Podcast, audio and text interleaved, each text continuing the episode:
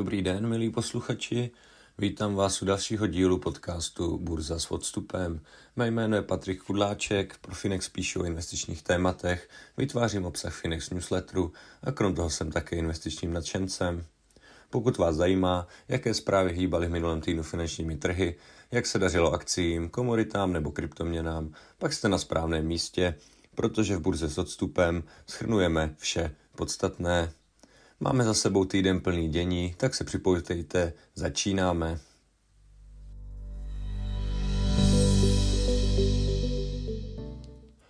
Růst amerických akcí pokračuje díky uklidnění obav z inflace. Zdá se, že nepříznivé inflační a růstové signály pomohly americkým akcím pokračovat v rally, která začala jen s několika přestávkami koncem května. Index S&P 500 zaznamenal nejdelší úsek denních zisků od listopadu 2021 a nejlepší týdenní výkonnost od konce března. Výrazně více se však opět dařilo růstovým akcím a akcím s velkou tržní kapitalizací, což se projevilo i na výkonnosti indexu RASA 2000, který sice zakončil týdenní obchodování v kladných číslech, z námi sledovaných indexů však dopadl nejhůře. Americká inflace se pak dostala na nejnižší úroveň od konce roku 2021. Americká ekonomika pravděpodobně prožívá zlatou expanzi pokračujícího růstu spolu s klesající inflací, v úterý ministerstvo práce oznámilo, že index spotřebitelských cen vzrostl meziročním tempem 4%, což je stále dvojnásobek cíle federálního rezervního systému, ale pokles oproti předchozímu měsíci, kdy v dubnu inflace činila 4,9% a zároveň to je nejpomalejší tempo od března 2021. Fed taky zatím ponechal úrokové sazby na stávající úrovni. Nadějné údaje o inflaci možná pomohly investorům vstřebat poněkud jestřábý výhled tvůrců politiky Fedu. Ve středu představitelé Fedu oznámili, že oficiální cílovou sazbu federálních fondů ponechají stabilně v rozmezí 5% až 5,25%. Jedná se však spíše o přeskočení než o trvalou pauzu v plánu zvyšování sazeb, neboť mediánová projekce sazeb naznačuje další dvě zvýšení o čtvrtprocentního bodu do konce roku. Americké benchmarky po zveřejnění této informace poklesly, ale tisková konference předsedy Jeroma Paula byla interpretována jako poměrně holubičí. Pavel opakovaně zdůraznil, že politický výbor neučinil žádné rozhodnutí o zvýšení sazeb a že případné další kroky budou záviset na příchozích údajích o růstu a inflaci. To by bylo za americké akcie vše a nyní se pojďme v krátkosti podívat, jak se vyvíjely evropské a české akcie. Evropské indexy zakončily týdenní obchodování v kladných číslech. Panevropský index Stox Europe 600 vzrostl o 1,47%, neboť investoři kvitovali rozhodnutí amerického federálního rezervního systému nezvyšovat úrokové sazby. Naděje, že by Čína mohla zavést stimulační opatření, zřejmě akcie také povzbudila a tak se i akciové indexy v největších evropských ekonomikách posunuly výše. Německý DAX si připsal 2,5%, francouzský index CAC 40 si připsal také téměř 2,5% a italský FTSE MIP stoupl o 2,58%. Britský index FTSE 100 pak přidal 1,6%. ECB podle očekávání zvýšila úrokové sazby. ECB zvýšila svou hlavní depozitní sazbu o čtvrtprocentního bodu na 3,5%, což je nejvyšší úroveň za posledních 22 let. Prezidentka ECB Christine Lagardeová po zasedání řekla, že tvůrci politiky mají stále co dohánět a že v červenci pravděpodobně opět zpřísní výpůjční náklady, pokud nedojde k podstatné změně základního výhledu. ECB také zvýšila své prognózy celkové a jádrové inflace v tříletém horizontu, čímž posílila argumenty pro pokračující zpřísňování měnové politiky. Centrální banka také snížila své odhady hospodářského růstu. V rámci snahy o zmenšení své rozvahy ECB potvrdila, že od července přestane reinvestovat výnosy z programu nákupů aktiv. Ekonomika Spojeného království pak expanduje. Oživení růstu britské ekonomiky a lepší než předpokládané údaje z trhu práce podpořili očekávání trhu, že Bank of England bude v červenci pokračovat ve zvyšování úrokových sazeb. Místní ekonomika v dubnu vzrostla o 2 desetiny procenta po březnovém poklesu o 3 desetiny. K růstu přispěla zvýšená produkce ve službách zaměřených na spotřebitele, prodej aut a vzdělání.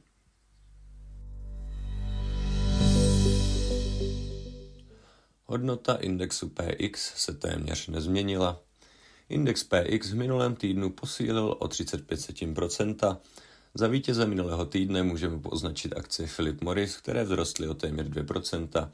V kladných číslech zakončili týdenní obchodování rovněž akcie Erste Group, které si připsali procento.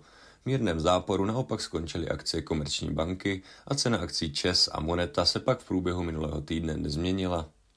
Ministerstvo financí s ohledem na rekordní zisk Česu v roce 2022 navrhlo výplatu dividendy ve výši 145 korun na akcii. Vedení společnosti přitom navrhovalo dividendu 117 korun.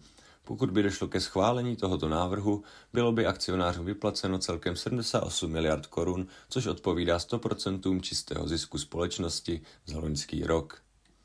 Tímto jsme uzavřeli povídání o akcích a v krátkosti si také řekneme něco o kryptoměnách.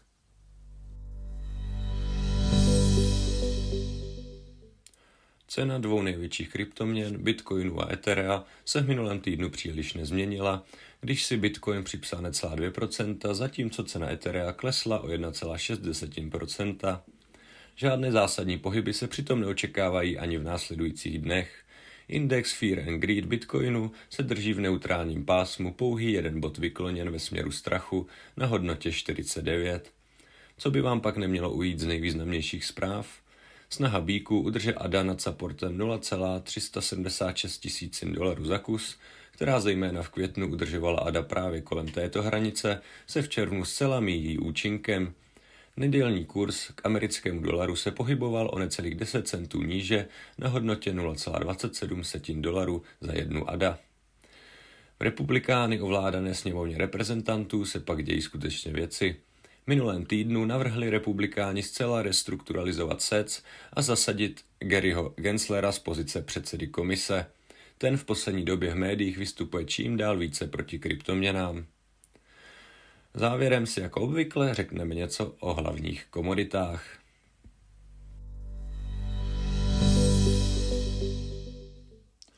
Začneme s ropou, po dvou týdenním období stagnace jsme byli svědky opětovného nárůstu cen ropy. Americká ropa VTI ukončila týdenní obchodování na ceně 71,57 dolarů za barel, což představuje týdenní růst o 2,42% Londýnská ropa Brent se pak vrátila nad hodnotu 75 dolarů a týdenní seanci zakončila na ceně 76,66 dolarů za barel. Za celý týden si tak Brent připsal 3 co se týče drahých kovů, situace byla v posledním týdnu velmi stabilní. Cena zlata a stříbra se během minulého týdne téměř nezměnila. Červencový futures kontrakt zlata na New Yorkské burze COMEX se ustálil na ceně 1958,17 setin dolarů za unci, což představuje týdenní pokles o 15 setin procenta. Spotová cena zlata, která odráží fyzické obchody se zlatem, se ustálila na hodnotě 1957 dolarů a za celý týden klesla o dolar. Spotová cena stříbra pak během minulého týdne klesla o půl procenta a zakončila týdenní obchodování na hodnotě 24,12 dolarů za unci.